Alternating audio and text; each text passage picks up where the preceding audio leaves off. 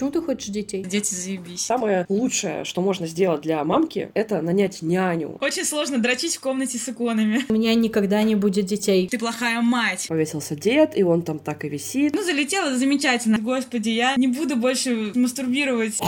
Ко мне пришел дьявол. Собрались три бездетные женщины поговорить о материнстве.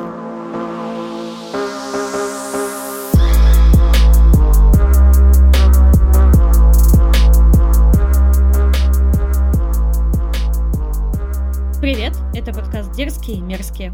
Меня зовут Машер, и я люблю рассказывать истории про бывших. Меня зовут Ксюша, я картавлю и постоянно перебиваю Машер. Здесь мы рассказываем смешные истории про секс, отношения и бывших. Мы не осуждаем, не учим жизни и не даем непрошенных советов. А еще тут будет много мата, пошлости и гадостей. Готовы? М, Тогда мы начинаем.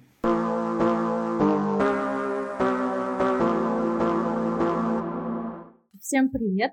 Сегодня в гостях в кои-то веки не Машер подрубила свои связи, а я. У меня моя драгоценная, любимая, нежная, великолепная, умнейшая, красивейшая подруга. Безымянная. Пока. Пока безымянная. Она у нас на, в статусе инкогнито. Вот.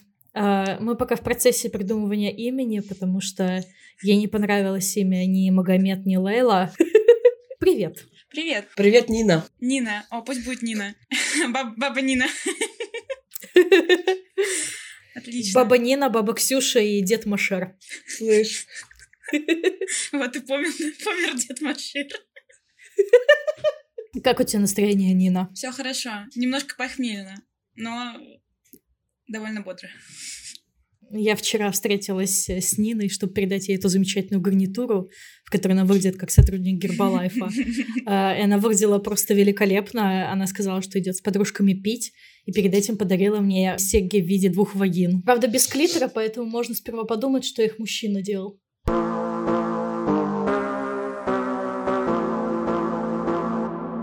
Ты все еще хочешь кучу детей? Да. Но я хочу сначала кучу денег, а потом к ним уже кучу детей.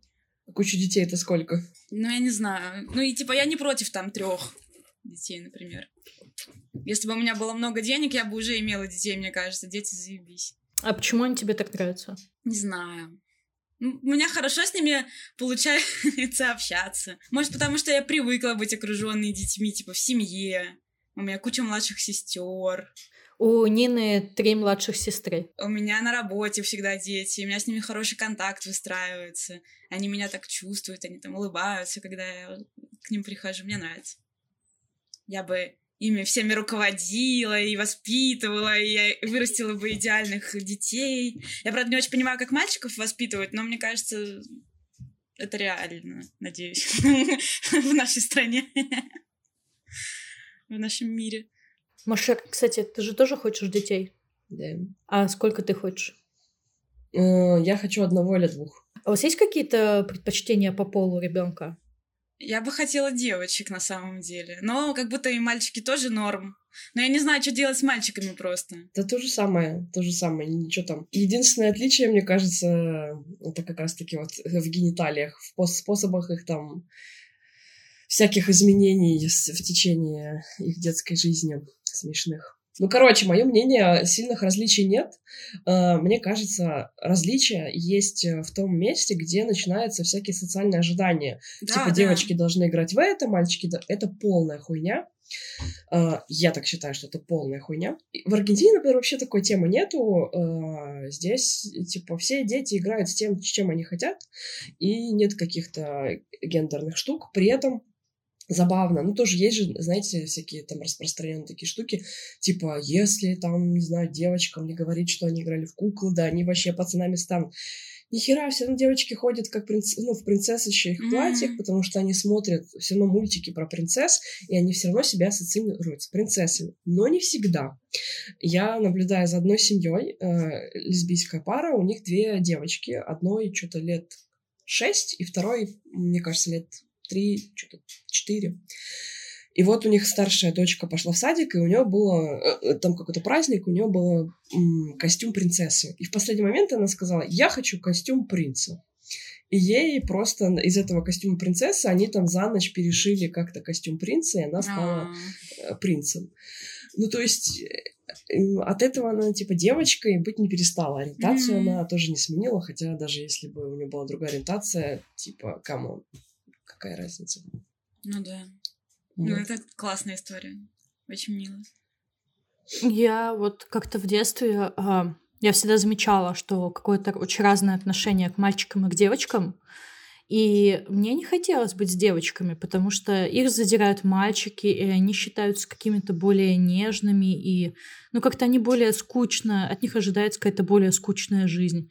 А я, типа, хотела там лазить по деревьям и, э, я не знаю, драться с мальчиками, и, короче, обзываться, и кричать. Ксюша выросла, и ничего, да, не поменялось.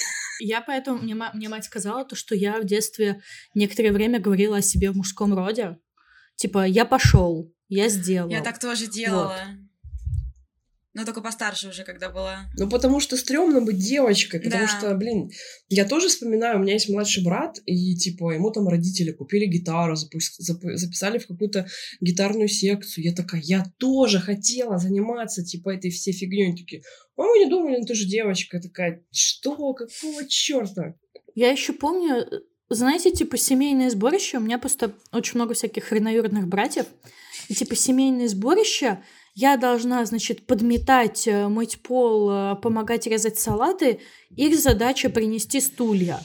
Потому что э, готовить еду это слишком низкоквалифицированный труд. И все время получается, типа, что мальчикам же самая тяжелая работа. Мгм. Типа какая-то работа по поднятию тяжести, которая происходит, э, в, блин, я не знаю, в тысячу раз реже, чем ежедневная, рутинная, скучная, тяжелая женская, классически женская работа. Патриархат, блядь. Ух, этот патриархат, блядь! Ух, блядь.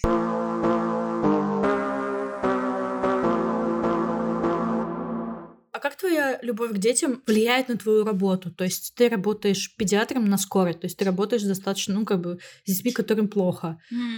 Эм, насколько я знаю, у врачей есть какая-то типа тема, чтобы им было легче, они как-то эмоционально отстраняются, да, от своих пациентов. Возможно, я Мгм. придумываю, я не врач. Ну, конечно, это пересекается, но в том плане, мне кажется, что мне моя любовь к детям не дала э, как-то их э, возненавидеть. в- за... Я же довольно Мгм. долго уже работаю, там с первого курса работала э, санитаркой, потом медсестрой. Я ку- работаю, ну, 10 лет уже почти в медицине, считай. И Мгм. всегда это были детские стационары, там детские больницы. Э, И как-то обычно люди подвыгорают и начинают с них беситься. А меня даже детский плач не, не бесит. Я просто такая, ну, он орет, мы фильтруем этот шум. А, вот. А в плане том, чтобы я как-то очень сильно включалась и сильно страдала, ну, такого тоже нет. Ну, вот, наверное, это такой какой-то здоровый баланс. Мне Мгм. хочется там им помочь, и я стараюсь, и я с ними там коммуницирую. Помимо ну, работы просто стараюсь их как-то развеселить, ра- расслабить, успокоить. Но там, если кто-то... Ну, вот на скорой у меня еще никто не умирал, слава богу, ну, в стационаре на- умирали, я не, ну, сама потом не умирала. То есть это обидно и грустно, и бывает, ты сам с этим ребенком дружишь, а потом он такой, до свидания. И ты думаешь, бля, ну, ладно, что поделать. Очень грустно. Но мне кажется, это можно сойти с ума, если вовлекаться в эти эмоции. Да, да, да, да. Тут как-то стараешься это принимать просто. Ну, случилось так, как случилось, ты просто делаешь свою работу. Как сказал Артемий Лебедев, ну умер и умер, чё бубнить-то? Блять, Ксюша.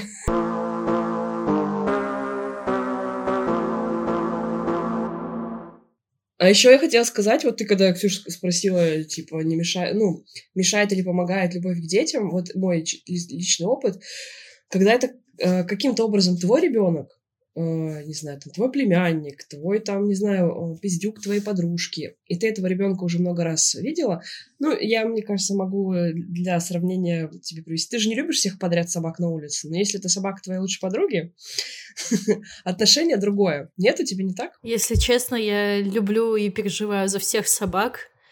И я когда вижу какую-то бездомную собаку или когда собака бездомная переходит дорогу, я хочу очень сильно плакать. Ну, как бы, но домой ты ее не забираешь. Вот такой момент. Блять, подловила. Подловила.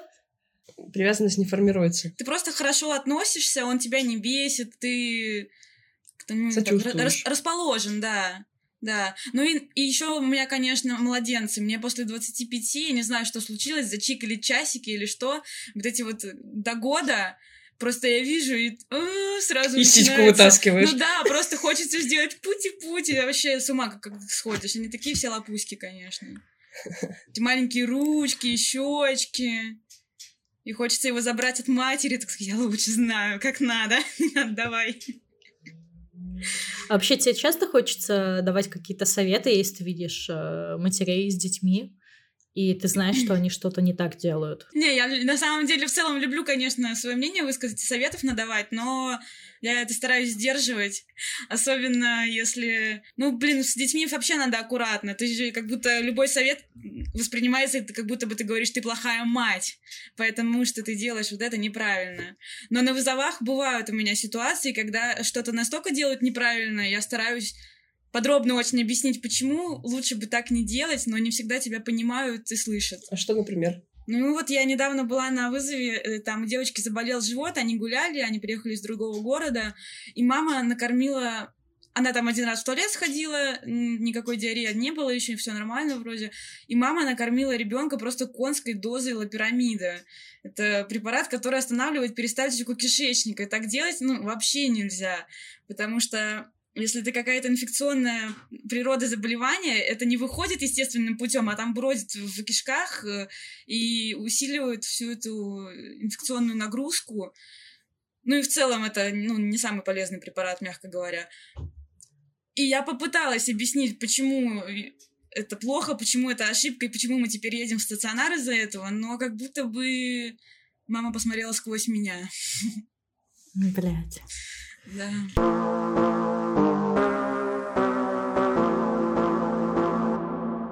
Я когда видела своей подругой из Нидерландов, она сказала, что ей очень непривычно, что все в России дают ей советы, как ей воспитывать ее сына, как сыну себя вести. Все начинают его трогать Мгм. почему-то, все начинают с ним как-то разговаривать, когда он не проявляет к ним интереса. Просто все как-то вторгаются в их пространство и начинают им указывать, что им делать, как им жить. И она была просто в шоке, потому что она за 6 ле- лет жизни в Ни- в Нидерландах отвыкла от такого. И она говорит, типа, ну, в Европе как бы всем пофиг на твоего ребенка. Он как бы, вы можете делать, что хотите. Но тут как бы прям даже какая-то, она говорила, русская бабушка, которая уехала жить в Америку, и уже там, знаешь, знаете, говорит в стиле его костюмы, смотря какой фабрик, смотря откуда приходит фабрик, смотря сколько details. Так вот, э, даже она постоянно трогала ее сына и говорила ему то, что он ей нравится, этот э, ну, сын только когда он не плачет. Эм, Как будто бы какая-то странная вот эта российская тема, ну или может, я не знаю, в странах СНГ, я не знаю, какая-то Мгм. наша локальная, то, что трогать чужих детей, давать советы, говорить матерям, как им жить. Ну да, про это же вообще очень много и, и, э, очень много и подкастов, и вообще и постов, и, и чего угодно э, про то, какое огромное давление на маму э, идет. В Аргентине, кстати, тоже трогают детей, но здесь э, нет вайба поучения, то есть здесь трогают детей и собак. Принято так. То есть, если ты сидишь, например, в кафе, и тут очень много собак, и проходит какая-то собачка, все ее погладят. С детьми точно так же, в принципе. Ну, дети не не нюхают только друг у друга жопу. А, Ну, иногда. Ну да, но я, по крайней мере, не видела. Но здесь нормально, что, типа, я видела, женщина, например, идет с маленьким ребенком, подходит какая-нибудь бабушка и такая сю-сю-сю, пу-пу-пу, за ручку его трогает. Но это чисто акт умиления, А, нет каких-то поучений, все такое. При этом я очень много видела, когда прохладно, и, например, едет маленький ребенок в коляске, без шапки, вообще голыми ногами, ну, без носков. Никто вообще... Я просто вот... Я тоже это знаю, э, как доебываются до мамок. Никто Мгм. вообще даже не смотрит в эту сторону. Ну, типа, ребенок, во-первых, сам регулирует, э, он, он там заплачет или как-то просигнализирует, если ему холодно. Ну и мамка-то всякая лучше знает своего пиздюка.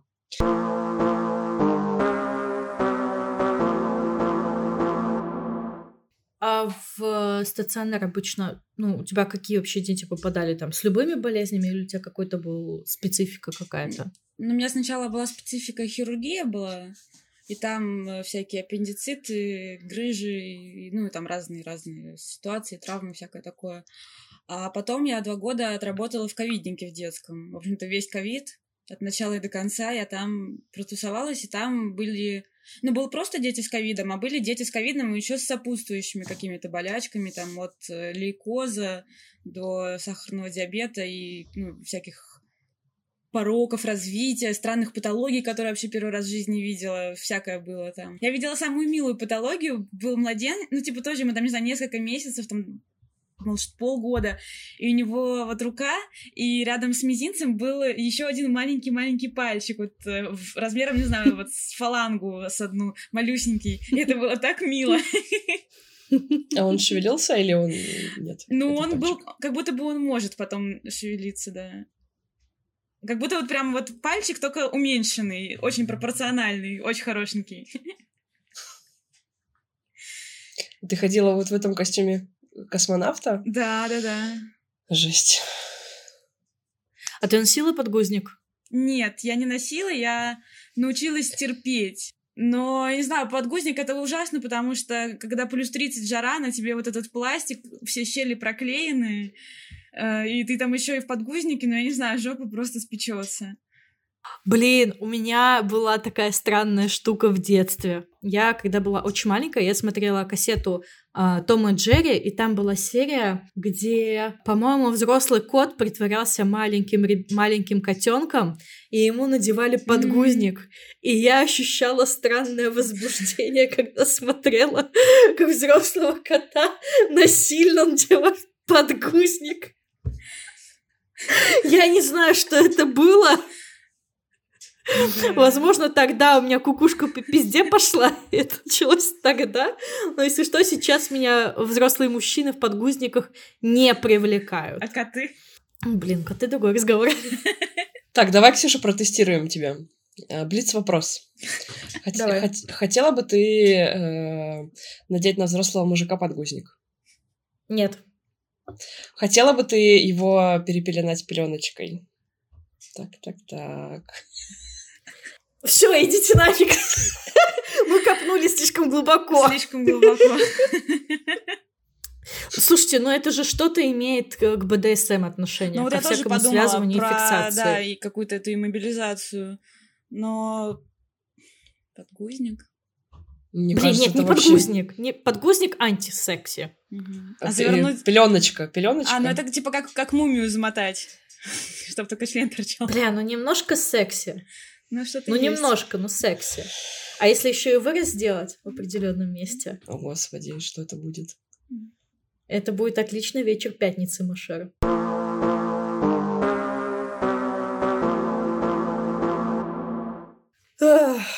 Собрались три бездетные женщины поговорить о материнстве. Блин, ну я не знаю, я считаю, я могу говорить о материнстве, потому что у меня столько сестер, и я столько вложилась в их э, тоже воспитание, на самом деле, вкладываюсь. Вот это вот, отдай сотку на столовку, и вот это все, блин, до сих пор. Слушай, а то, что ты вырастила своих сестер, тебя как-то не убило желание иметь своих детей. Потому что я слышала то, что то у многих такое бывает, типа, что у них не было, по сути, детства, они были только няньками, и они хотят пожить для себя, хотя у них есть все навыки для материнства. Ты о чем-нибудь таком думала? Нет, любовь к детям слишком велика? Слишком велика. Нет, ну, может быть, я когда-то, когда-то давно думала, там, не знаю, лет 16, когда я думала, ну, хочу просто съехать, и никаких детей рядом. Я просто не хотела жить с ними вместе, потому что мы э, маленькая квартира, четыре девки в одной комнате, очень тяжело. Особенно, Жесть. когда все вырастают до одного размера, когда начинается воровство трусов, одежды, э, разные режимы дня, разные занятия. Там ты приходишь и хочешь поспать, и кто-то хочет поиграть на фортепиано вот прямо сейчас. Вот это вот бесило, да. Как можно начать мастурбировать, когда у тебя три сестры под боком? Ты в трусах одной из них. А, ну, режим стелс максимальный. Двухэтажные кровати, ты спишь наверху и максимально тихо это делаешь.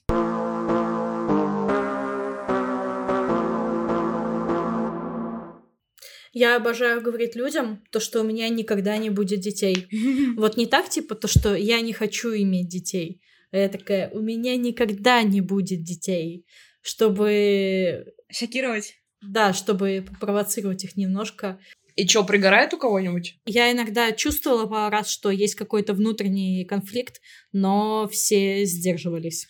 Блин, Машер, я так удивилась, когда узнала, что ты хочешь детей. Я не знаю почему. Возможно, у меня в голове патриархальная вот эта установка, что типа... Фемки не хотят детей. Ну, кстати, ну, фемки, типа, и лесбиянки не хотят детей. Ну Лесбиянки хотят только ебаться. И трахать русских православных девочек. А еще замужних, замужних. Кстати, у меня было несколько замужних женщин. А ты, Машер, хочешь их родителей усыновить? У меня же баба есть.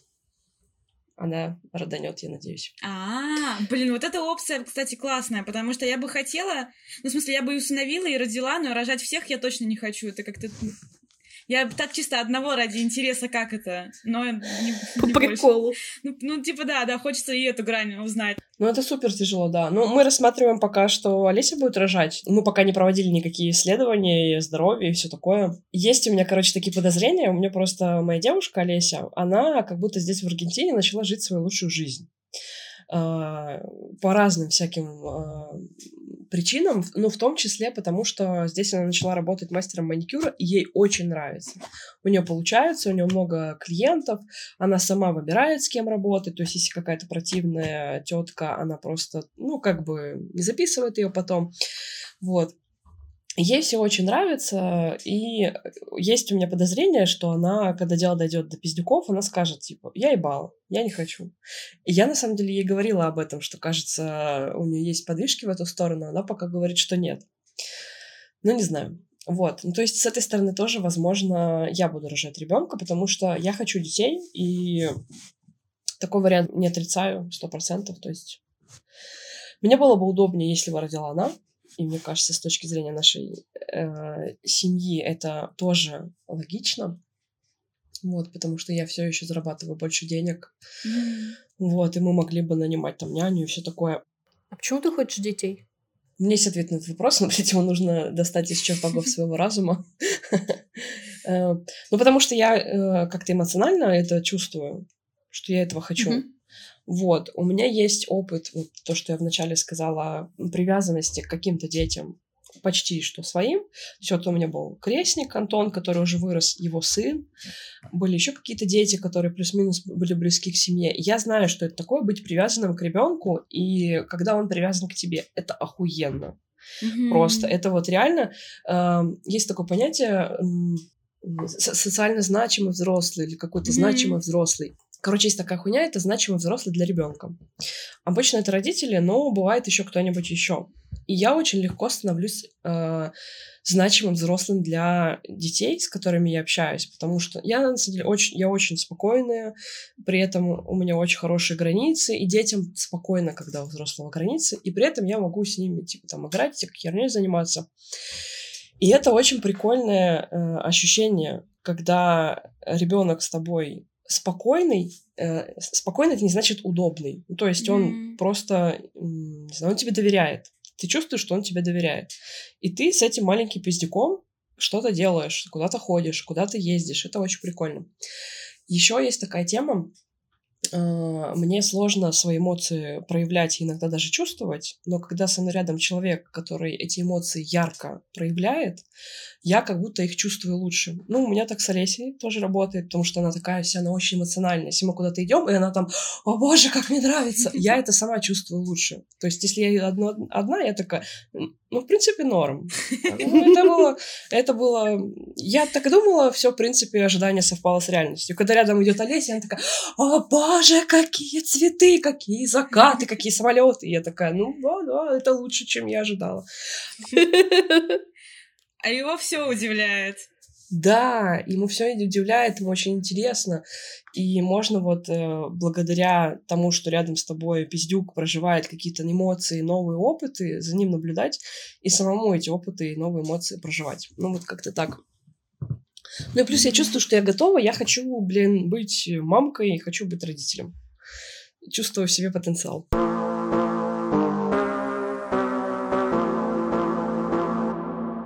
Мне раньше было очень тяжело общаться с детьми, потому что я такая, ты вообще что?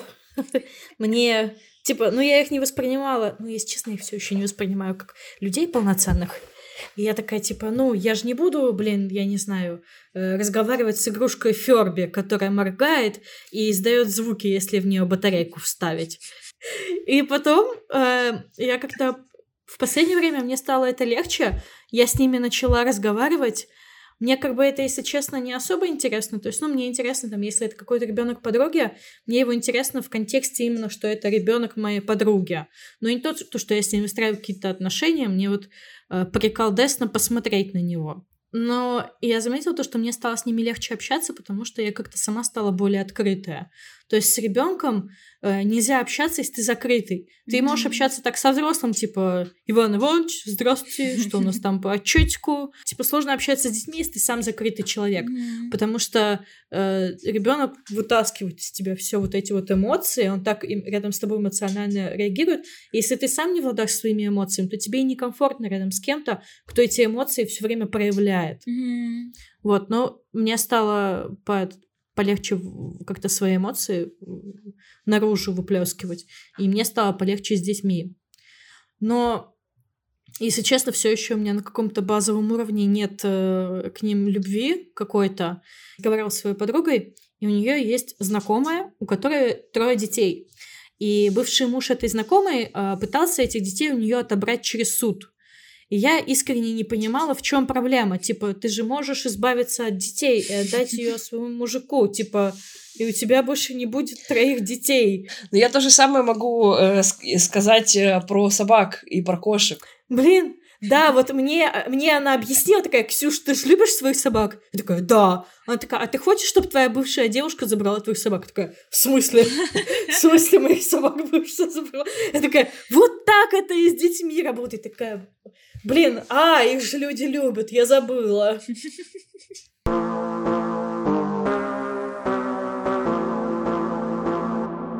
Я вспоминаю слова Нины, что ты говорила, типа, про деньги, очень важно заработать деньги. У меня такая mm-hmm. же позиция, потому что, когда есть деньги, есть возможность нанять няню, потому да, что самое да. лучшее, что можно сделать для мамки, это нанять няню и освободить у нее хотя бы 2-4 mm-hmm. часа, потому что это, это просто очень сложно, особенно когда ребенок прям совсем маленький еще, когда он не может сам себя развлечь. Вот, поэтому мы с Олесей прям mm-hmm. обсуждаем о том, что у нас будет няня, и вообще тут детей очень рано в садик отдают, и мы всеми прелестями... Тут от полугода отдают уже детей в садик. Ничего себе. Мы такие, мы вообще будем этим пользоваться. Я бы в полгода не отдала. Почему? Ну, это такой классный возраст. Ты же отдаешь его не, не на весь день, ты отдаешь его там на, не знаю, те же там три часа в день маленьких. Не, ну три часа, да, нормально. Да, деньги это очень важно, еще просто чтобы думать там, не знаю, о своей жизни, о ребенке, о том, как ты хочешь делать ее лучше, а не о том, на что поесть, на что там за квартиру заплатить. И, конечно, когда вот все так, ты выгораешь быстро и уже и срываешься там и на ребенка, и кричишь, и переживаешь. И это все портит. Очень не хочется таким образом испортить себе жизнь и ребенку, и чтобы он потом в 15 такой откладываю деньги на психотерапевта. Знакомая тема. Ага. Мне вот еще очень важно с появлением пиздюков не потерять свою э, идентичность и не раствориться в этом полностью, да? Да, хочется mm-hmm. жить активно, какую-то жизнь, путешествовать, да, да, да, да. Э, куда-то ходить, вот. И это тоже очень сильно зависит от денег, потому mm-hmm. что когда у тебя есть деньги, у тебя есть возможность и к психотерапевту да, да, да. сходить самой, mm-hmm. а, ту же самую няню и все что угодно.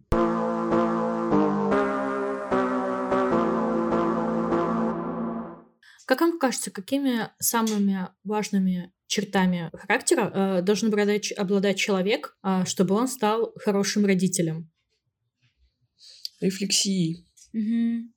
Почему рефлексии? Для меня, например, очень долгое время было табу на детей, потому что у меня были очень холодные и жестокие родители, и у меня есть те же самые паттерны. То есть вот то, что ты сказала тоже про эмоции, не выдерживать свои же собственные эмоции, а когда ты не выдерживаешь свои же собственные эмоции, ты хочешь как бы сорваться. А, а это маленький беззащитный человек. Ты можешь сделать с ним, блядь, все что угодно. Mm-hmm. Ты можешь его бить, ты можешь на него орать. Он ничего тебе не сделает. Это очень заманчиво. Mm-hmm. И я знаю, что у меня есть эти паттерны, я знала, что я, меня не буду рожать детей, потому что я не хочу быть таким, типа, родителем жестоким, холодным и все такое.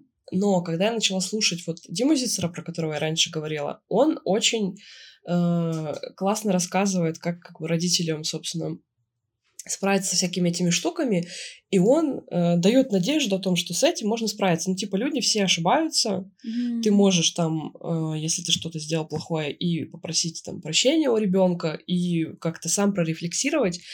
И почему рефлексия? Потому что я думаю, что вот наши родители, которые совершали всякие странные поступки, они не способны были на рефлексию. Да, да. Иногда даже сейчас, если ты говоришь, там, ну вот я маме, допустим, говорю, там, ты делала то-то, то-то, он такой, «Ну, такого не было. Бля, Мгм. да. Любимая тема, да. Или типа, конечно, мать плохая. Блять, просто скажи, да. Ну, они не способны просто даже сказать о том, что. Что это было. Блядь, Уж это ладно попросить было. прощения, но просто я, я не могла было. по-другому. Просто я не могла по-другому. Это очень сложно, потому что их разрывает вот эта вина, Да, стыд, да. все такое. А когда ты рефлексируешь, ты можешь вот эти все э, эмоции свои разложить и, и Мгм. просто сказать, да, типа, я была не права, там, не знаю, извини.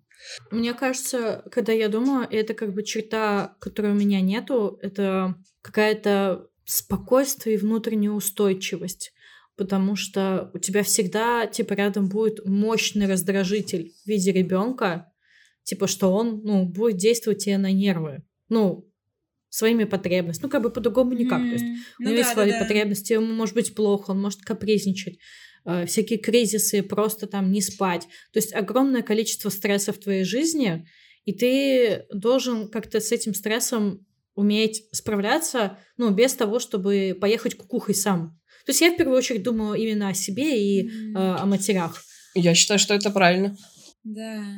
Ну, и мне кажется, в этом плане важно готовиться к родительству. То есть, э, ну, пони- понимать, во-первых, на что ты идешь, и заранее как-то с собой познакомиться хотя бы и научиться свои э, решать вот эти ситуации, проблемы. Потому что я, ну, не очень спокойная бываю, такая тоже эмоциональная, но я хотя бы про себя, про- ну, про себя это знаю и знаю, что с этим делать.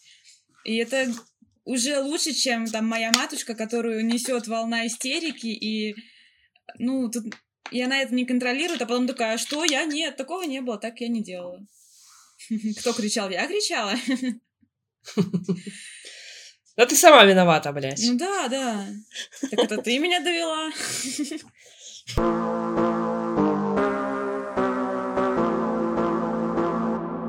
Почему ты удивлена была, что я хочу пиздюков? Я же тебе сказала, то, что у меня вот эти есть патриархальные какие-то темы, то, что пиздюков должны хотеть только э, гетеросексуалки, э, которые живут с чуваком. Типа, что это социальный конструкт. Да, да. А то, что это могут хотеть э, лесбиянки, к тому же маскулинно выглядящие, для меня как-то это вообще... В смысле, блядь, я не мускулинно выглядящая. Посмотри на мои, на мои Такие кудри. милые кудряшки. Блин, ну да, с кудряшками ты прям это...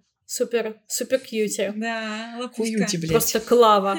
Я вчера ходила к парикмахеру, а у меня же на аватарке в Телеграме с- это, фотка с короткими висками, ну, с короткой вообще прической. И я пришла, и он такой, блин, я думал, мы сейчас тебе так клево виски забреем. А ты кудрявая. Я такая, да, учи меня с этим всем теперь справляться. А ты чё, кстати, а ты всегда была кудрявой, или ты как-то это свои кудри вытащила наружу, типа curly girl, метод и все такое? Вытащила свои кудри наружу. Да, у меня вьются волосы, но э, они же, чтобы их, чтобы они вились, им нужно немножко помогать. А, Но я этого не особо умею М. делать. То есть они у меня вились э, вопреки. И вот как раз я вчера ходила стричься, и мне чувак показал. Он такой, типа, а ты знаешь, как наносить кондиционер? Я такая, нет. Сейчас я тебе объясню. Вот так вот. А ты знаешь, как правильно вытирать волосы? Я такая, нет. Я сейчас тебе все расскажу. И он мне все время задавал какой-нибудь вопрос, а ты знаешь, как делать вот это? Я такая, нет. Как хорошо, что ты ко мне пришла, я сейчас тебе все объясню.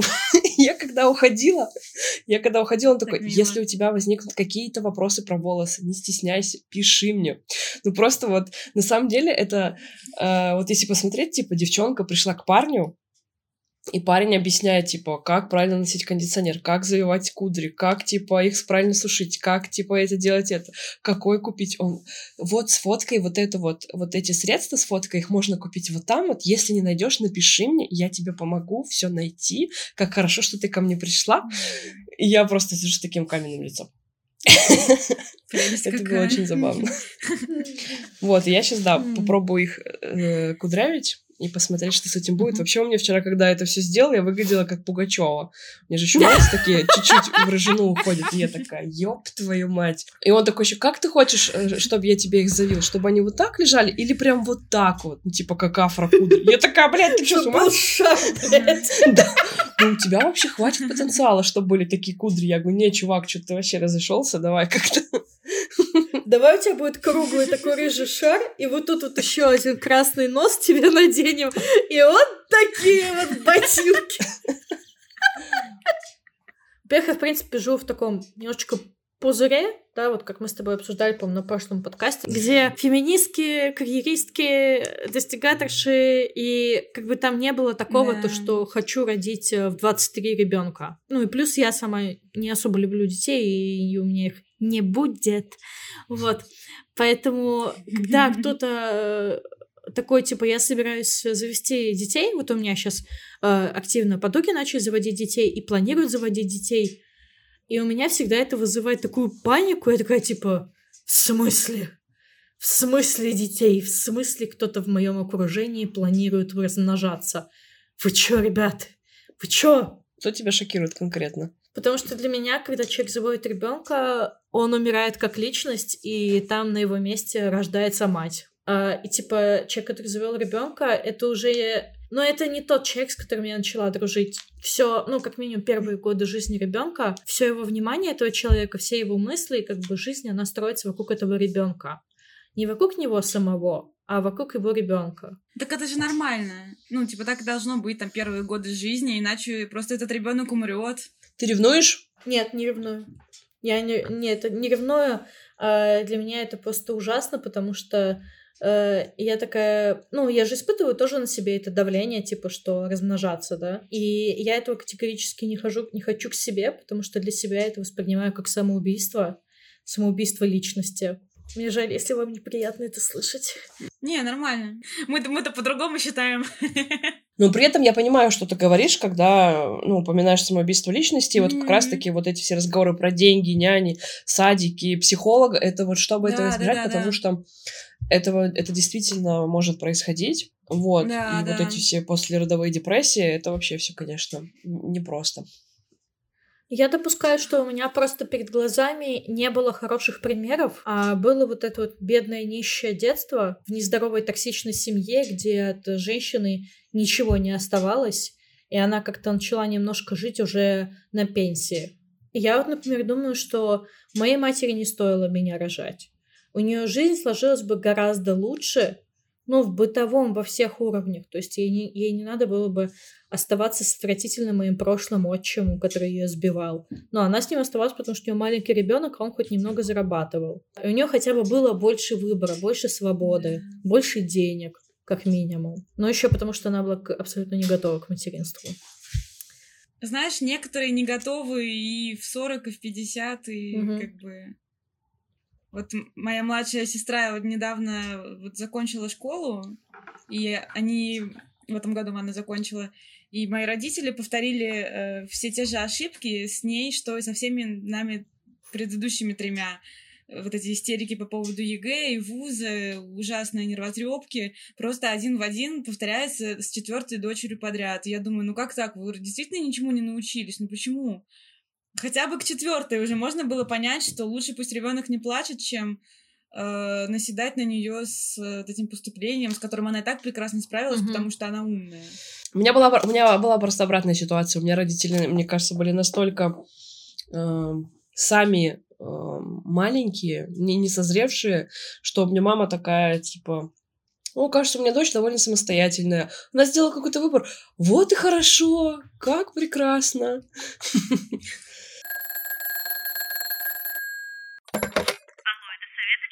Планирую ребенка в 40.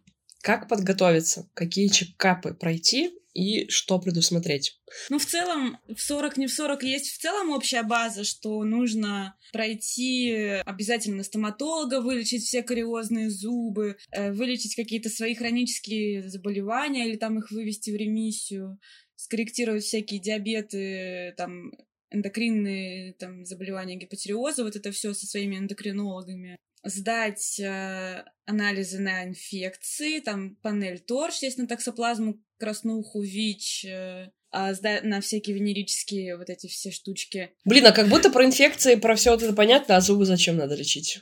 Потому что это тоже источник э, хронической инфекции. Кариес. А, ну да, там же типа бактерии всякие. И чтобы и чтобы, если у тебя там что-то случится, не делать mm-hmm. это во время беременности, чтобы у тебя там не, не пошло какое-нибудь воспаление, гнойное, всякая такая гадость. Кстати, вроде бы я, mm-hmm. я читала то, что когда беременность, типа, вытя- вытас- вытаскивают кальций из организма и могут зубы прямо это пострадать, ну, типа... Ну, могут, да, поэтому нужно...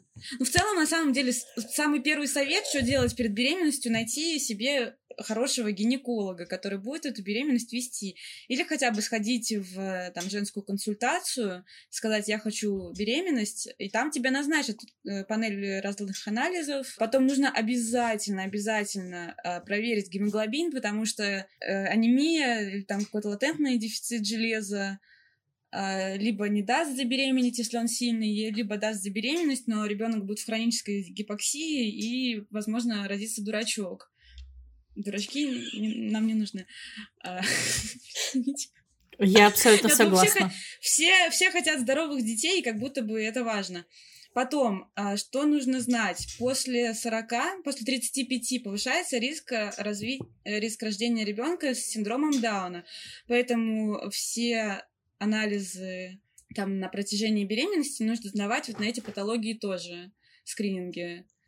Рожать там после 35 это вообще что-то какие-то дополнительные риски несет именно? Вот тоже синдром Дауна или? Ну, да, там на каждый чуть ли не год повышается процент э, рождения детей с синдромом Дауна, да, это статистически. На самом деле, э, после меда очень страшно заводить детей, потому что знаешь только сколько всего может пойти не так. Нормальные люди, они такие, ну, залетела, замечательно. Я такая, блядь, надо пройти на все генетические заболевания, на всякие, и сделать исследование, блин, хромосом, потому что вдруг чё? Угу. Очень дорого и в целом не обязательно, но надо.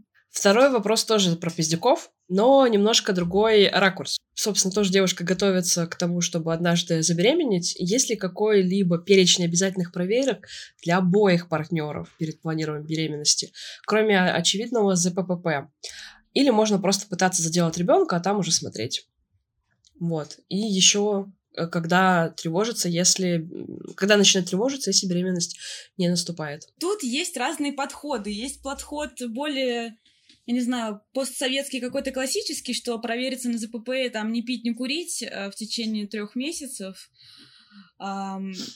потому что там сперма за три месяца обновляется. Есть такой подход. Есть подход более э, со стороны какой-то там интегративной медицины, там провериться на разные дефициты по витаминам, по всякому такому, я не уверена, что это оправдано, если партнер молодой и здоровый, ну там более-менее uh-huh. молодой и здоровый. Как будто бы вот за ППП хватит.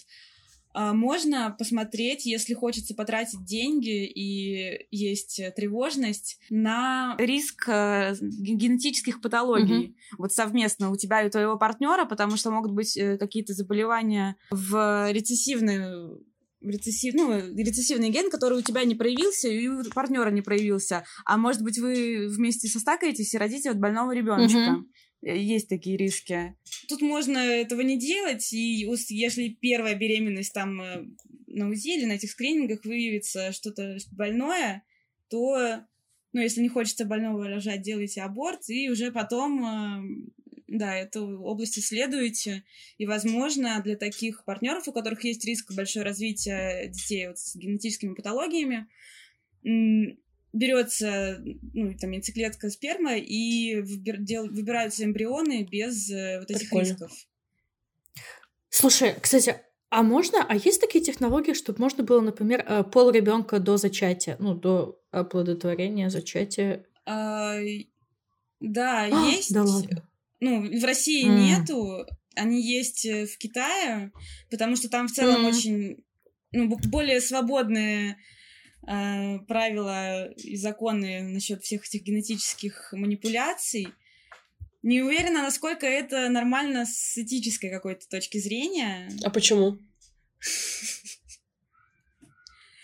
Ну, потому что В Китае, например, Ну, они хотят потому только что мальчиков. возможен риск перекоса, да, потому что когда было, в- я не помню, в Китае или в Японии, в, Китае, по-моему, да. когда можно было иметь только одного ребенка, и мальчик был более ну, каким-то приятным привилегированным ребенком, то делалось огромное количество абортов с девочками. Мгм. Или там девочки как-то даже убивались, чтобы потом родить сына. Мгм.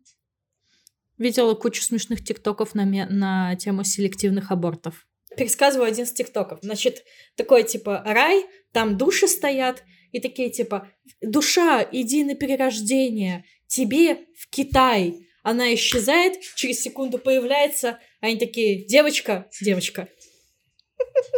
Пиздец.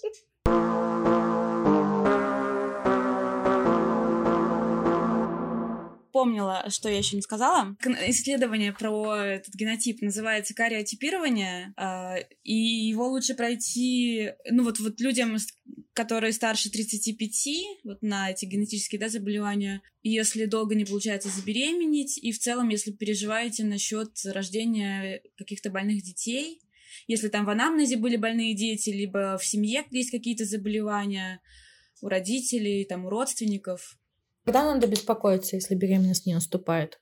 Год — это нормальный срок для наступления беременности, если больше года, насколько я... Я, конечно, тоже не помню, не знаю как там по новым рекомендациям, но когда мы учились, нам говорили год, и для старше 35 женщин или старше 40 там полгода. А, ну что, давай я прочитаю вопрос. А, мне эти вопросы прислала моя подруга, которая молодая мама. Что за прикол у некоторых врачей с мнением про набор веса у грудничков на грудном кормлении? А, разве можно перенабрать, если организм подстраивается под потребности конкретного малыша? Условно, месяцев до трех э, кормление ребенка происходит по требованию. То есть ребенок, да, до трех месяцев. Ребенок заплакал, ты ему дала грудь, он жрет, прекрасно. ребенок кушает, все счастливы. Зачем нужно следить э, за набором веса? Конечно, за прибавками. Там примерно есть да, процент веса, который ребенок должен там ежемесячно э, прибавлять. Но дети все не одинаковые, и есть э, разные не знаю, весовые категории, да, есть ценительные таблицы, в которые внесены вот эти параметры рост-вес, и дети все не могут набирать одинаково. Кто-то все равно будет более худым, кто-то более крупным. И, может быть, это просто крупный ребенок. Я не знаю, мне хотелось бы больше информации про, про ребенка.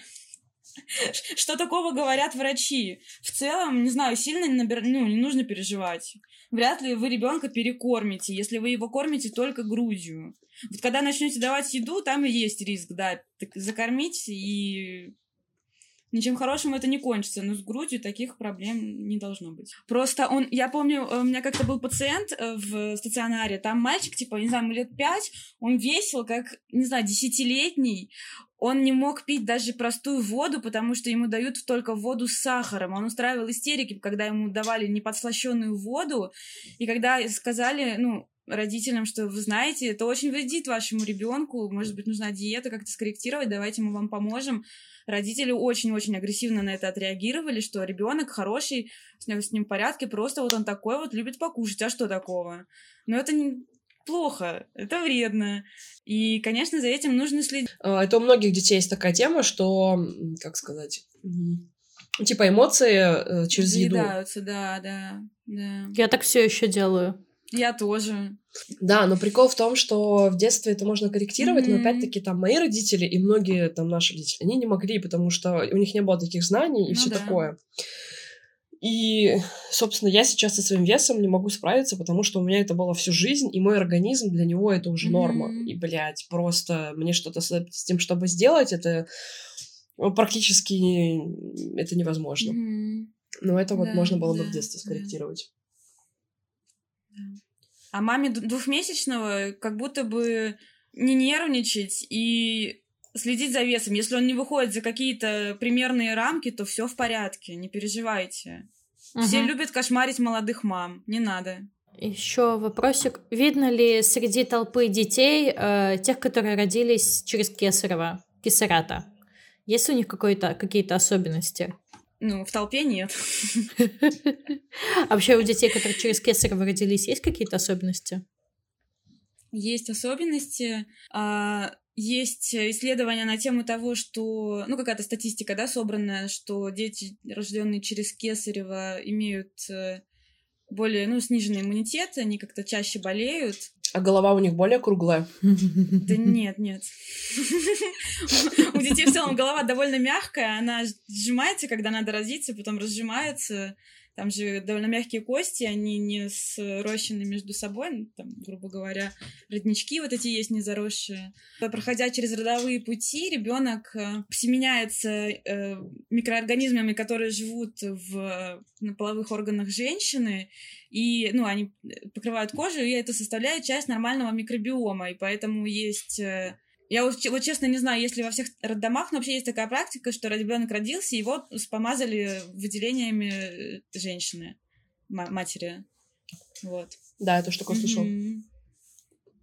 И поэтому, кстати, нельзя э, целовать вот этих новорожденных малышей всем на свете, потому что это их... Э... Фу, Ксюша, что за лицо? Тебе не нравится история про выделение? Все нормально. А то, что ты мамкину сиську сосала, ты помнишь? Я стараюсь выкинуть э, эти воспоминания. Мне мама рассказывает историю, что, типа, в два месяца я отказалась от груди, и они такие, типа, ну что ж, Наша дочь уже достаточно самостоятельная, чтобы делать пищевой выбор. Будем кормить ее смесью. Ну и, видимо, они меня начали кормить смесью, и, и в принципе, я уже родилась крупная. И вот, блядь, результат на лицо. В два месяца я сделала осознанный пищевой выбор. Я хочу сказать, что это был последний раз э, в жизни Машер, когда она отказалась от женской груди. Возможно, поэтому Машер лесбуха. Простите. Слишком... Она просто хочет вернуться к женской сиське. Ты, кстати, можешь шутить такие шутки. Я такие шутки да, люблю хорошо. вообще. Не парься. Отлично. Не, вообще грудное вскармливание это важно. Это хор- штука такая хорошая. И там есть очень прикольный механизм, что ребенок через во время кормления сообщает матери, э, какие антитела ему нужны, там, если какие встречаются с какой-то инфекцией, и тело матери эти антитела ну, готовит, да, условно, и отдает ребенку через молоко. А как он ей это сообщает? Знаешь, как есть азбука Морзе? Через сосок. Ну, через что-то там, видимо, в его слюне я через сосок передается женщине. Что-то такое, такой механизм. Девочки, да. давайте представим, что вы лесбухи. Так. Хотели бы вы попробовать молоко своей женщины, если бы она была, ну, типа, родонула? Я, я бы да. Попробовала. Я бы и свое попробовала. Ой, да, тоже. А ты? Да. Ну, типа, не, меня это не заводит, но это интересно, ну, чисто не так, в экспериментальном плане.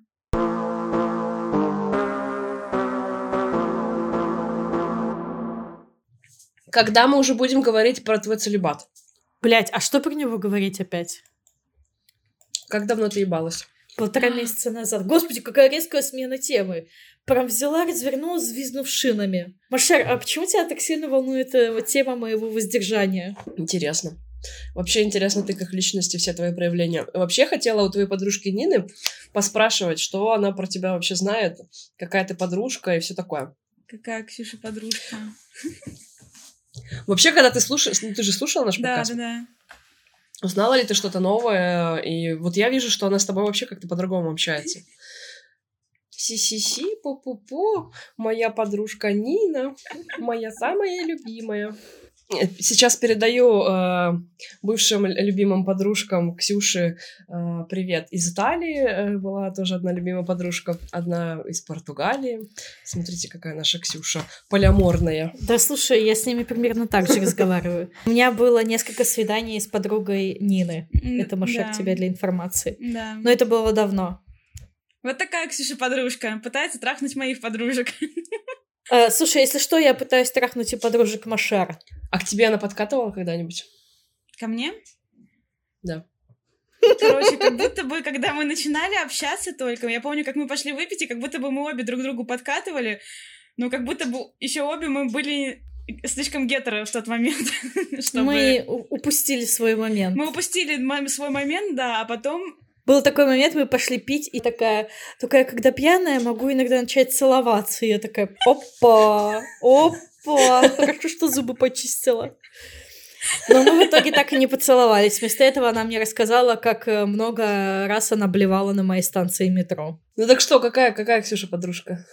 А, ну, как, мне очень нравилось, когда мы с ней начали общаться, я еще была такая забитая и не очень понимающая, что, на, что вообще происходит в жизни, а Ксюша умела говорить, мы идем туда и делаем вот это. Я такая, ага, да, заебись. И мы шли и делали, и мне это нравилось. Или она планировала путешествие, а я должна была просто тусоваться и восторгаться. Это тоже было круто. А еще Ксюша меня научила расслабляться, когда меня фоткают. Потому что, помнишь, у тебя был период, когда ты фотографировала? А, да, и да. Ксюша фоткала меня постоянно. И сначала я умела вставать только в одну позу, такого дурачка, руки в боки, когда видела камеру. А потом я расслабилась, и теперь я даже знаю там свои выгодные ракурсы. Мы с Ниночкой как-то поехали в Ригу, и э, я очень красиво сфоткала Ниночку со спины, э, под красивой хрустальной люстрой, а потом Ниночка взяла в руки мой фотоаппарат и сфоткала мое красное ебало, которое высунулся из-за угла. И там такое ебало нога. И это просто какой-то паука-раскоряку. Бля, это story of my life. Я все время Олесю так красиво фоткаю. Просто она...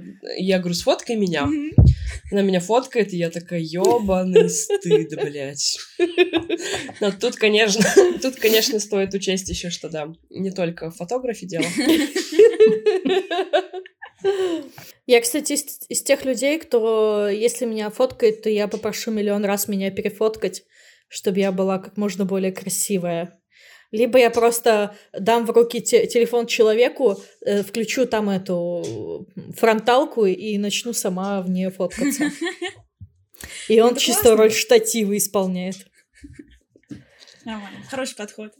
А еще у меня есть э, на самом деле ряд фотографий, на которых я только в одном кроссовке, потому что во второй я поставила телефон, чтобы он меня фоткал. Что там у нас дальше? Целебат. Мой целебат. Точно. Перешли к обсуждению моих дел. У меня все еще целебат. Э, Я, блин, я как-то на самом деле не особо активно использую это слово, потому что оно имеет религиозное какое-то значение. Просто, к сожалению, так получается, что я не ебусь. Вынужденное воздержание. Да, да, у меня вынужденное воздержание. Во-первых, потому что я выиграла от этого пьюра ебучего. Во-вторых, у меня А там, сломался... правда, только все ебутся, и нельзя найти от кого-то, чтобы, ну, там, потусоваться и не ебаться сразу. Просто я, мне очень грустно без Тиндера, но на пьюр как будто я еще не готова. Если честно, я никогда не пробовала так. Я просто ебусь там сразу. А, Причем желательно в первые два часа знакомства, чтобы я еще домой успела Я посмотреть поняла, аниме. что мне такой подход не очень нравится. Послушай наш подкаст с Ксенией. Она там рассказывает другой свой опыт, как раз тоже с Пьюром. И секс. Да, хорошо. О, секс-вечеринки, да, тема. А ты ходил? А ты же ходила на секс Я ходила на Сому, да. А на Сома это... А Сома это там, где все себя разукрашивают, Да, по-моему. да, ф- да, флуоресцентная эта штучка, да. И как тебя? Ну, это было прикольно. Я поняла, что я бы больше удовольствия получила, если бы туда пошла со своим партнером, и это было бы как э, ну, какая-то альтернатива обычной сексуальной жизни, потому что одна я себя чувствовала, ну, не то чтобы смущенно, но как-то я ни с кем не затусила. Может быть, я была слишком трезвая, я не знаю. Э, в итоге я просто была красиво разрисованная, ходила, я потанцевала на сцене, почувствовала себя богиней такой сияющей. Вот это было очень приятно, я прям не комплексовала, ничего. Вот, но чтобы с кем-то познакомиться, такого не было. Я сходила на этаж, где все трахаются, посмотрела на все это. Эм, А я познакомилась там с одним челом, но мы с ним просто разговаривали. Он такой, типа, я не трахаюсь при первом, при первом знакомстве, но вот тебе мой номер. А потом мне уже было как-то неинтересно, и я его заигнорила. У меня, кстати, завтра свидание с девчонкой. О, у Вау. Мошер, Мошер такая, опа, Сразу включилась. сразу, да, глаза зажглись. Э, да, у меня свидание с девчонкой, но мне кажется, что она ебобой, если честно. Ну-ка, ну-ка, расскажи. Так это ж прекрасно. Это я романтизирую излишне женщин, Машер, не забывай. Я считаю, что все женщины — это чудесные богини. Нет, не все, не все. Ну, короче, во-первых, она кошатница. Это всегда red flag. Мгм. Как-то очень напрягает то, что мы с ней пока только попереписывались, перешли в Телеграм, и один раз созвонились, поговорили 10 минут.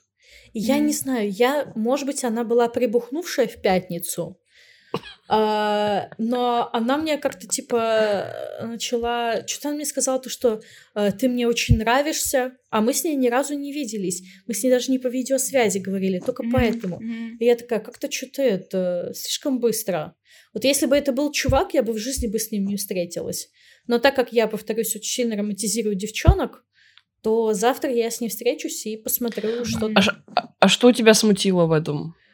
Может, ну, Ну- ты нравишься по фотке, по общению? Ну, мне кажется, для этого надо побольше узнать человека, прежде чем такое, такие вещи говорить. То есть, по сути, мы пока абсолютно посторонние люди, которые друг от друга, о друге знают, там, я не знаю, как зовут, где живет, кем работает, и, ну, я не знаю, там, сколько животных, и все. То есть это Ага. Пока- А, вот, а вот ты к ней идешь навстречу, пока она тебе вообще, ты, ты не понимаешь, нравится она тебе, не нравится, просто какая-то рандомная баба. Ну, она пошла просто какие-то мои внутренние стандарты. Типа там по внешности, по общению. То есть, я не знаю, э, она, э, ну, в какой-то протиснулась вот в этот окошечко с надписью э, вроде норм. Вот. А потом уже, как бы, Мгм. когда я встречусь, я уже как-то составлю свое представление. Потому что я стараюсь не доверять перепискам, потому что там такие чисто подготовленные какие-то слова могут быть, там нет эмоций, нет повадок. Э, Я не вижу, в каком состоянии ее зубы. Вот, так что Зубы это важно. зубы это очень важно. Один раз я встретилась с девушкой, у которой был жуткий камень на переднем зубе. Причем девушка была охуенно красивая и прикольная, но у нее был такой огромный камень. Причем это был не кариес, это, блядь, камень был. Его снять просто, блин, один поход к стоматологу. И не могла вообще. Это было ужасно. Блять, я один раз встретилась с чуваком, он мне понравился по общению, я с ним встретилась. Это, кстати, было до моего дейтинга, то есть мы с ним пошли в кафе. Я с ним не планировала ебаться на первой встрече. Мы с ним встретились, он со мной разговаривает, бля, у него огромный криозище на двойке. Вот прям спереди, огромный нахуй почти во весь зуб. Прям спереди, знаете, не сбоку, Мгм. не слева. Просто спереди, блядь. Как будто бы шпинат прилип, но нет, это дыра. Я смотрела ему в эту дыру весь вечер. Типа, я сразу поняла, что ничего не получится, но я тогда еще, блин, сейчас я бы, наверное, просто сразу бы, ну, не знаю, может, через 15 бы слилась. Все-таки я еще не мастерица по этим, по быстрым отказам, но тогда я с ним, наверное, провела часа полтора, и только потом ушла. И я еще так его загостила, типа, мне не хватило пороху сказать ему прямо, типа, что э, сори, нет, не получится. Это сейчас я могу сказать чуваку, типа, у тебя изо рта воняет, иди нахуй. Блин, это круто. Это круто. Вот я не умею так делать, и мне так хочется научиться. Короче, сидим с тем криозным чуваком, я смотрю ему в дыру, а, и, короче, он... И вдруг у него звонит телефон. Он такой поднимает трубку и такой, да, мы с Ксюшей в кафе сидим. А это первая встреча, мы с ним до этого говорили, переписывались буквально час. И он говорит своей Мгм. маме, я сижу с Ксюшей в кафе. Мы что-то делаем. Какое мы? Ой, Какое вот это мы? флаг. Маме. Да, да, какая мама, какая Ксюша, какое мы. Есть только я и твой кариес. Ну, короче, я в итоге его жестко загостила, за что мне стыдно, потому что гостинг это плохо. Вот. Лучше хотя бы блокировать. Тогда человек точно понимает. Ну да. а я его даже да. не блокировала, я просто не отвечала. Ну, У меня как-то был чувак, у которого очень сильно пахло изо рта, но в остальном он был прекрасный. И я думала, что, может быть, это разовая акция, поэтому ходила, была на нескольких с ним свиданиях, но это была не разовая акция. Я в итоге так и не смогла ему ничего сказать. Вы целовались? Да. Малышка, мне так жаль. Мне тоже, да. Раз уж мы про вонючек говорим. Короче, я, значит, сильно хотела ебаться. Был будний день. Я такая, надо найти поебаться на районе где-нибудь. И вдруг, а я уже, я всех знаю, кто в пире сидит с моего района, просто в радиусе 10 километров, я уже их ча- так часто вижу, что я уже за их жизнью слежу там, кто с кем расстался, кто татуировку сделал, кто работу сменил. Короче, и тут свежее мясо. Какой-то чувачок зарегистрировался. На фотках симпатичный и пишет, что у него есть девчонка и что они в полиаморных отношениях. Я такая, ну, типа, как минимум, он маломальски адекватный, да, потому что, ну, дойти с девушкой до полиаморных отношений, все-таки это должен быть какой-то уровень контроля и рефлексии. Я не говорю, что это обязательно, да, там супер люди, но все-таки, скорее всего, у меня с ним что-то общее есть в каких-то, не знаю, взглядах на жизнь. Я пиздец хочу трахаться. Ну, прям, я не знаю, трубы горят. По-моему, у меня даже овуляция была тогда. Поэтому, ну, вы знаете, вот это вот все. Пизда сорвалась с рельсов и понеслась под откос.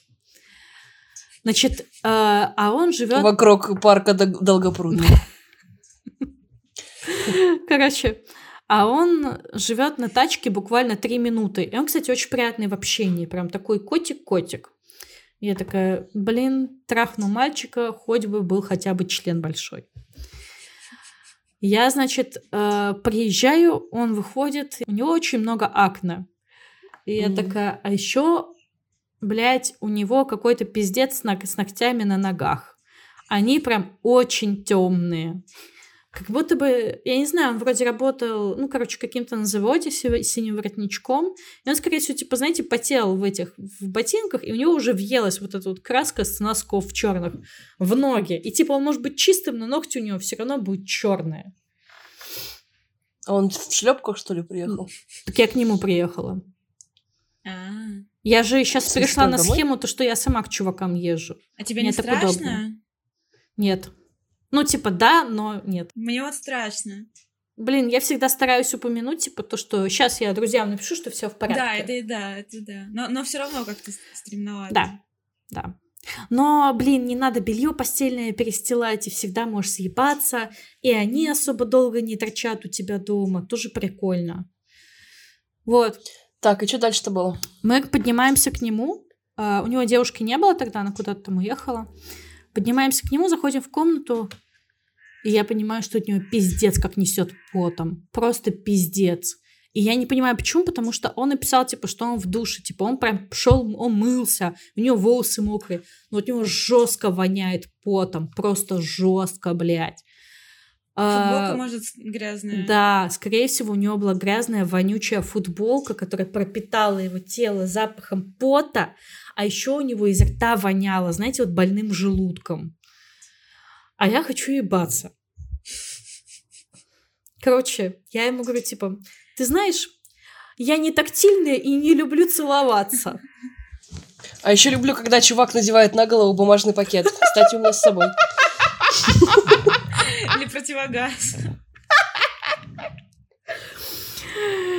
Нет, просто э, мы с ним договорились, то, что он мне сделает массаж, когда я лежу на животе, и он будет сзади, и я не буду его видеть и нюхать.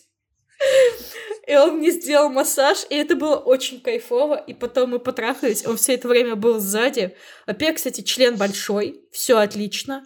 Я не притронулась к нему вообще ни пальцем, он просто мне сделал массаж. Секс реально был хорош. Он потом начал дрочить, а я такая, а и пахнет потом. И я вот так вот ему сосок потеребила, чтобы хоть как-то участвовать.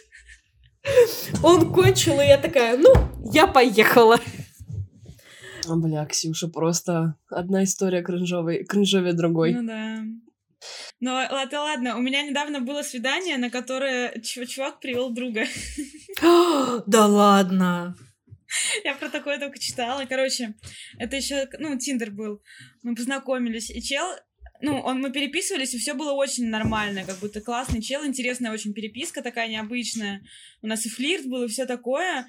И он такой, я за тобой приеду, там на машине, что-нибудь такое, поедем куда-нибудь выпьем, покушаем, не знаю. Я говорю, ну я с незнакомым чуваком на машине не приеду, не поеду, но ты можешь зайти ко мне в гости.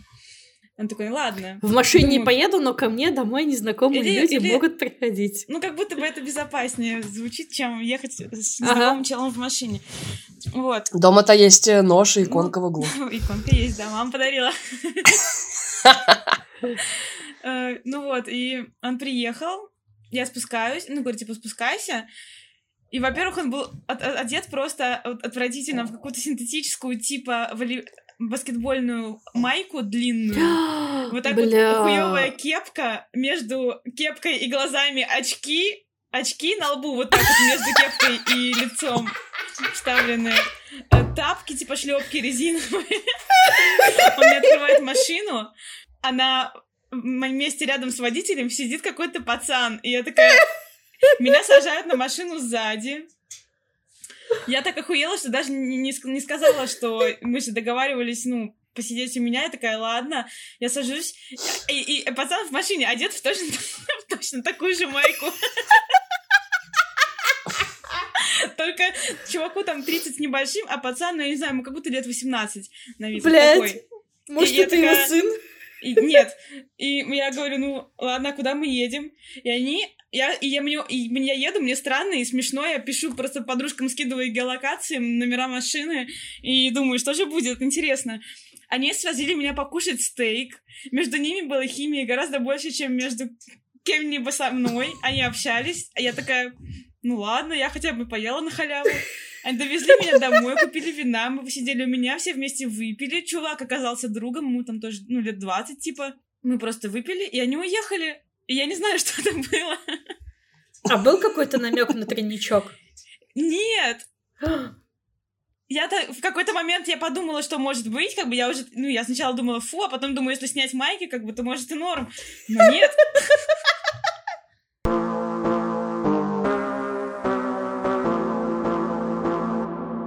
У меня очень религиозная э, семья, ну, мама особенно в целом. И мы в целом воспитывались постоянно в контексте веры, там ходили в, храм каждое воскресенье, особенно в детстве. И наша матушка, она очень... Э, у нее свое, как будто бы немножко свое видение, и оно довольно жуткое. Например? Ну, когда ты ребенок, а тебе рассказывают про конец света, про антихриста, про страдания. И потом я узнала, что каждый из моих сестер э, молилась или видела кошмары про конец света. Потому что ну, это, это очень страшно. И там вот эти всякие истории про ад, про страдания в аду, про запугивание. Вот этим вот. Это прямо было... Этого много было, да. Пипец. Да. Как-то на тебя это повлияло, когда ты уже сейчас взрослая? Да. Я думаю, что да. А в чем? Ну, вот мы буквально, не знаю, год, может, или там полтора с моей психологиней начали на эту тему говорить, а до этого даже не могла говорить на тему веры. Не знаю, это жутко. А, ну, короче, вот этот страх ада во мне есть, прямо очень сильный. Не то чтобы как будто бы... Типа за, за грехи? Да, как будто бы он сильно на мою жизнь не влияет, но если покопаться внутри, очень много я себе там не позволяла делать или, может, до сих пор не позволяю из-за какого-то вот боязни этого, да. Потому что, бля, концепция вечных страданий, каких-то идеально подобранных под тебя, это жутко.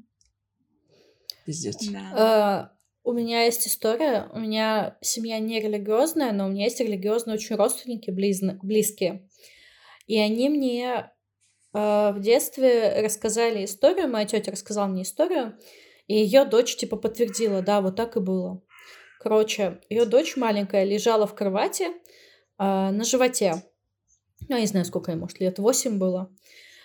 И они рассказывают, типа, вот она лежит, и она чувствует шаги по, это, по кровати, как будто бы кошка там ходит.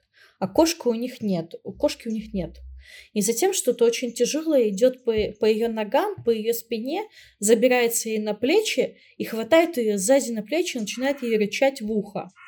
И она испугалась, но она вспомнила молитву и произнесла молитву, типа, там что-то, ну, я не помню, что у вас там, какие приколы молитвенные.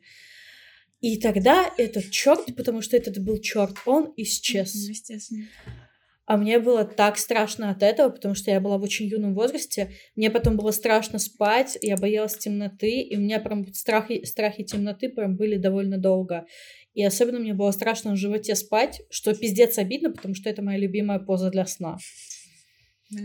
Ты знаешь, э, у меня бывают сонные параличи, и ну, я не могу сказать, что я сейчас религиозная или там что-то такое, э, но когда у меня бывают сонные параличи, у меня это обычно сопровождается вот этим ощущением каких-то жутких сущностей, которые ходят рядом. Действительно, очень сильно страшно, ты не можешь пошевелиться, а оно как будто ходит, наклоняется, там над тобой какие-то слова орет. И я во сне всегда начинаю молиться. Я mm-hmm. этого не делаю в жизни, но во сне я прям постоянно такая, ага, очень страшно, надо молиться. И молюсь, и это проходит. Mm-hmm. А недавно у меня был самый страшный религиозный сон в моей жизни, короче. Какой? Что там было? Короче, и, и это было, ну, видимо, это тоже был какой-то сонный паралич. Я была после суток, и обычно, когда ты после суток, снится всякая херь. А что за сонный паралич? Можешь чуть-чуть рассказать? Ну, это такое состояние, что? когда ты... Эм... Господи, то ли не глубоко заснул, то ли не полностью проснулся, и там раскоординация между мозгом и телом. Мозг думает, что ты проснулся, а тело еще обездвижено. Ну, во время сна у нас подавляется двигательная активность, чтобы мы там не бегали, не ходили, тебе кажется, что ты не можешь пошевелиться, как будто ты вот заперт в теле, и это довольно жутко, и это часто сопровождается вот этими какими-то инфернальными ощущениями рядом. И вот у меня бывает. И, короче, мой сон, мне снится, что я пришла с работы, легла спать. А, не, что я сплю, я слышу, как кто-то заходит в мою квартиру, это какой-то парень, я начинаю с ним разговаривать, он ведет себя так, как будто это мой знакомый, и я вообще не, не, не, не чувствую, что сплю как будто это абсолютно все реально. И тут я понимаю, что это ко мне пришел дьявол, надо его перекрестить. Я его крещу, и он начинает превращаться вот во что-то такое жуткое, рогатое, огромное. Я бегу, прячусь под одеяло, и меня вот накрывает этот паралич, я лежу, молюсь под одеялом, а вокруг он ходит и орет этим с каким-то страшным адским голосом на меня там перечисляет мои грехи, и почему я буду и гореть в аду, и какие-то мелкие бесы по стенам бегают. Очень-очень страшно. Я понимаю, что это все правда, что уже очень скоро я буду гореть в аду, что меня сейчас туда заберут, что я там буду очень сильно страдать. И я молилась просто несколько часов, и потом это все начало проходить, как будто бы. А нет, я типа я встала и начала орать: Господи, помоги мне, пожалуйста. И это все ушло по чуть-чуть. И как-то и я проснулась, и, и в частности, почему-то моим грехом одним из был ТикТок. Типа, я там время теряю, что-то такое. Так я удалила ТикТок, я уже несколько месяцев не захожу в ТикТок. Пиздец. Я, э, у меня была одна девушка, это было, наверное, лет 10 назад, и она мне внушила, что она ведьма, и я ведьма тоже. Mm-hmm. Э, она мне рассказывала, она жила в Смоленске, и она, например, мне рассказывала, что она живет э, квартире, и она видит, типа, всех мертвых. Кто умер, типа, вот, допустим, у, у нее в туалете повесился дед, и он там так и висит, mm-hmm. а вот там, типа, умерла женщина на кухне, там ее ударило что-то током, и она там вот все время валяется, а еще за стеной, типа, сидит мужик э, на табуретке, типа, грустный, и по квартире еще ходит мертвый кот.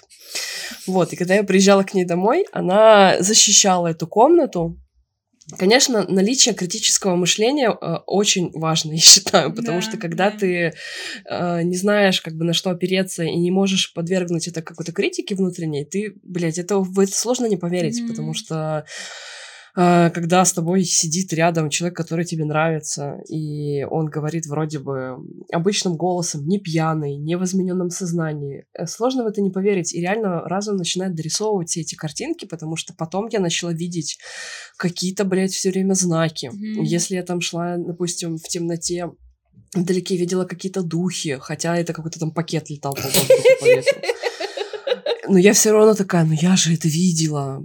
Э, это был пиздец. Mm-hmm. Поэтому, блин, я тебе очень сочувствую. Это прям тяжело и очень неприятно. Такое, да. Но мне повезло, что на, в этот же день у меня был созвон с моей психологиней, и я, то есть, в этом ужасе, а это, ну, настолько ну, реалистично было, что я думаю, а вдруг, ну, вот вдруг я предположу, что вот мы тут шутки шутим, а это все правда, Бог есть, и это был знак, и мне нужно срочно, не знаю, в монастырь уходить, свою жизнь менять, потому что, ну, пиздец, иначе вот, вот этот ужас. Но благо был созвон, мы как-то об этом поговорили, разобрали, что-то оттуда выцепили, что возможно, я хотела сама себе сказать, свои, ну, за что я там себя, может быть, обвиняю, что я делаю что-то не так. Вот, стало ли лучше? Угу. Больше не повторялось такого.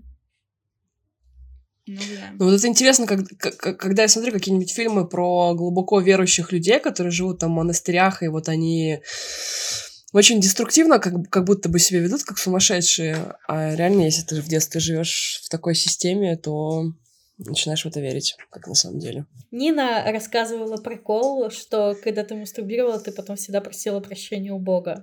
Да, да. И что твои сестры также делают.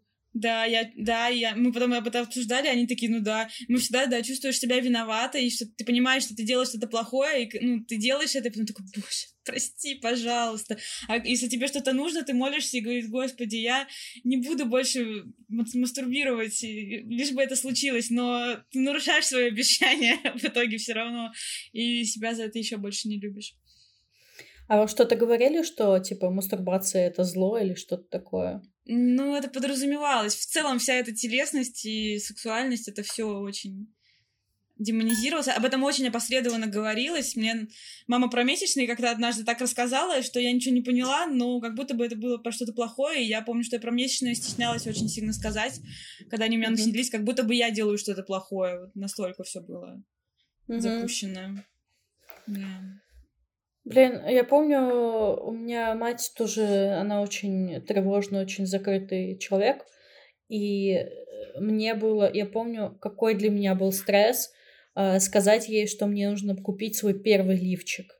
Это было просто ужасно. Да. Это такой стресс был. Я помню просто каждую секунду этого. Я ей в лицо не смотрела, я типа открывала mm-hmm. в шкаф и такая, мне нужен лифчик.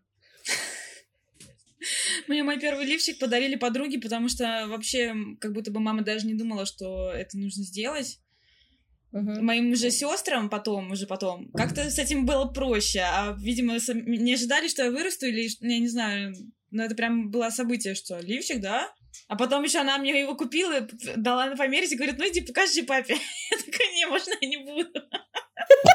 Блять. Она хихикает такая, ей весело. Причем она купила э, такой элефант, э, ну, большой. И я говорю, мам, ну это же куда? Она говорит, на вырост. Так я в него, мне кажется, до сих пор бы он бы мне был большой. Ну, может быть, сейчас я набрала 10 килограмм, он было бы нормально, но он мне был большой большую часть моей жизни. Пиздец, блядь, просто. Надеюсь, на, на нас э, это прервется, вот эта вся хуйня, вот эта вот вся дичь. Да. Машара, как ты свой первый лифчик э, просил или как, как он у тебя появился? О, слушай, у меня нет вот воспоминаний насчет этого вообще. Вот вы сейчас говорите, я ничего такого не помню. Но я зато помню, что э, никогда мои э, части тела не назывались, ну, допустим, нога никогда не называлась ногой, грудь не называлась грудью, ну, всегда называлась ляжка, сиська, жопа. Ну, то есть такими словами, как будто бы это что-то плохое. Ну, такое, ну, как я не знаю. При этом у брата всегда нога была ногой, рука была рукой, а, типа гениталии были там Петька, Перчик, Краник, ну то есть какими-то уменьшительно-ласкательными словами. Ну, типа, у меня были там, типа, сиськи, письки, жопа, ляжки. И а, сами слова, они внушают какой-то стыд. Ну, то есть я потом уже взрослая анализировала, и я понимала, что у меня есть какой-то стыд своего тела из-за того, что, э, ну, это же не только были слова, это и отношение было такое. Про месячные, про прокладки тоже было странно. Просить у нас купить э, прокладки, блин, какой это стресс был. Каждый раз. У нас в туалете, у нас в туалете над, над дверью в туалете такая есть полка, э, где видно, что лежат прокладки. И они всегда там лежали, и мы с братом все время гадали, типа, что mm-hmm. это такое, зачем они нужны. Вот, и когда у меня начались месячные, типа, мама мне сказала, э, зачем они нужны, как всем этим пользоваться. И на следующий день она такая, ну ты уже, небось, брату все рассказала, типа, вы уже там, наверное, хихикаете, ты ему ничего не рассказывай. Ну, как будто бы действительно это что-то стыдное, грязное, и лучше, типа, это скрывать. Жуть. Такое, короче, дурацкое. Вот. Про, про иконы у меня есть прикол. У меня девушка верующая. Очень сложно дрочить в комнате с иконами. Особенно, если их много. Надо сделать так, чтобы ты на взгляд на них не попадал, потому что стыдно. У меня девушка верующая. А, я атеистка. И мы, когда начали с ней жить вместе, мы жили в моей квартире.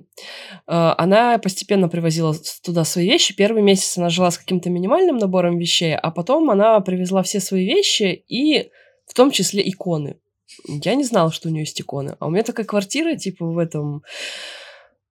Сканди. Да, в скандинавском стиле, типа, белые стены, минимализм, растения, там, дерево. Да, и она такая, ну, у меня тут есть иконы, куда бы я могла их поставить? И я такая, что, какие иконы? Что, поставь их в свой чемодан.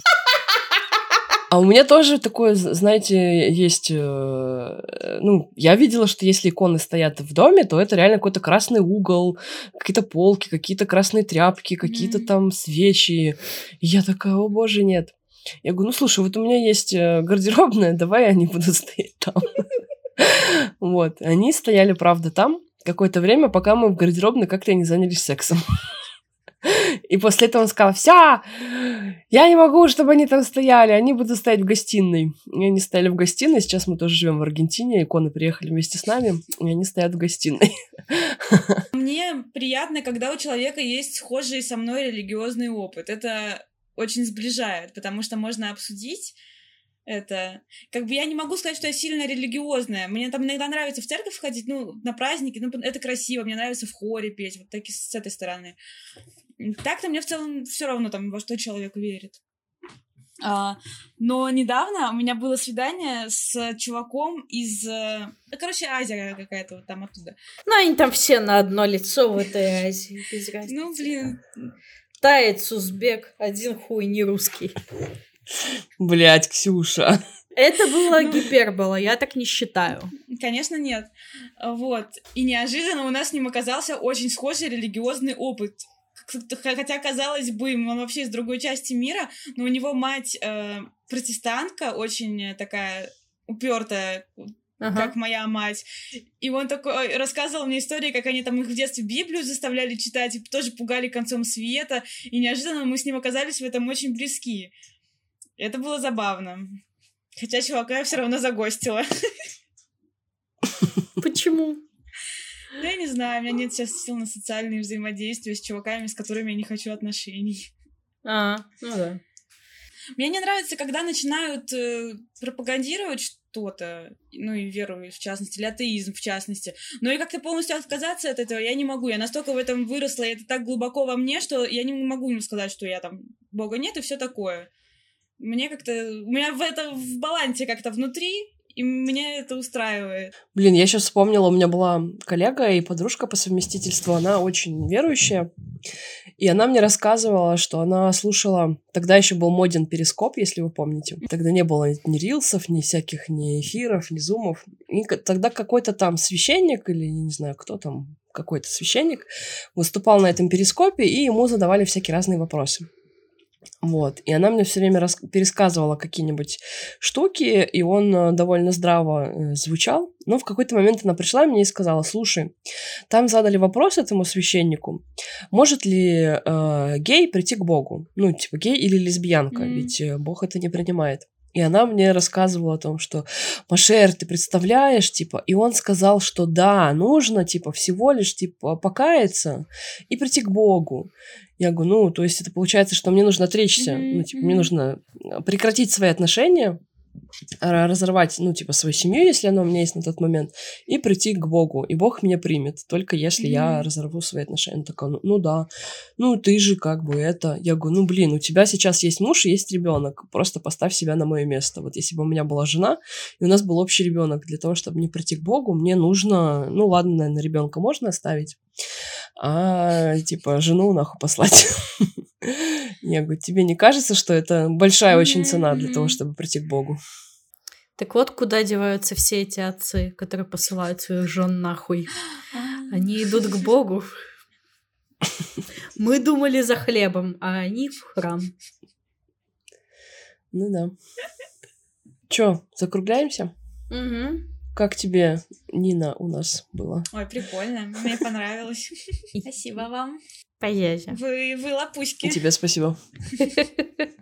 Так, ну что ж, это будет седьмой выпуск подкаста «Дерзкие и мерзкие». Мы русские, с нами Бог. Аминь.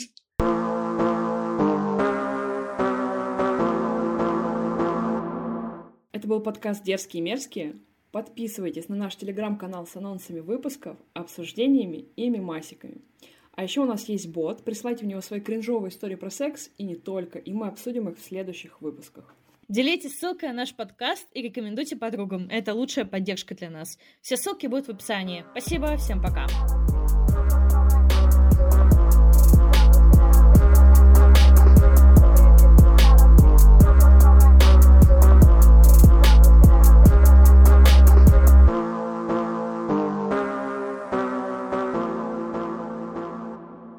Ксюша, я тебя, блядь, молю, вырежи все мои вот эти и...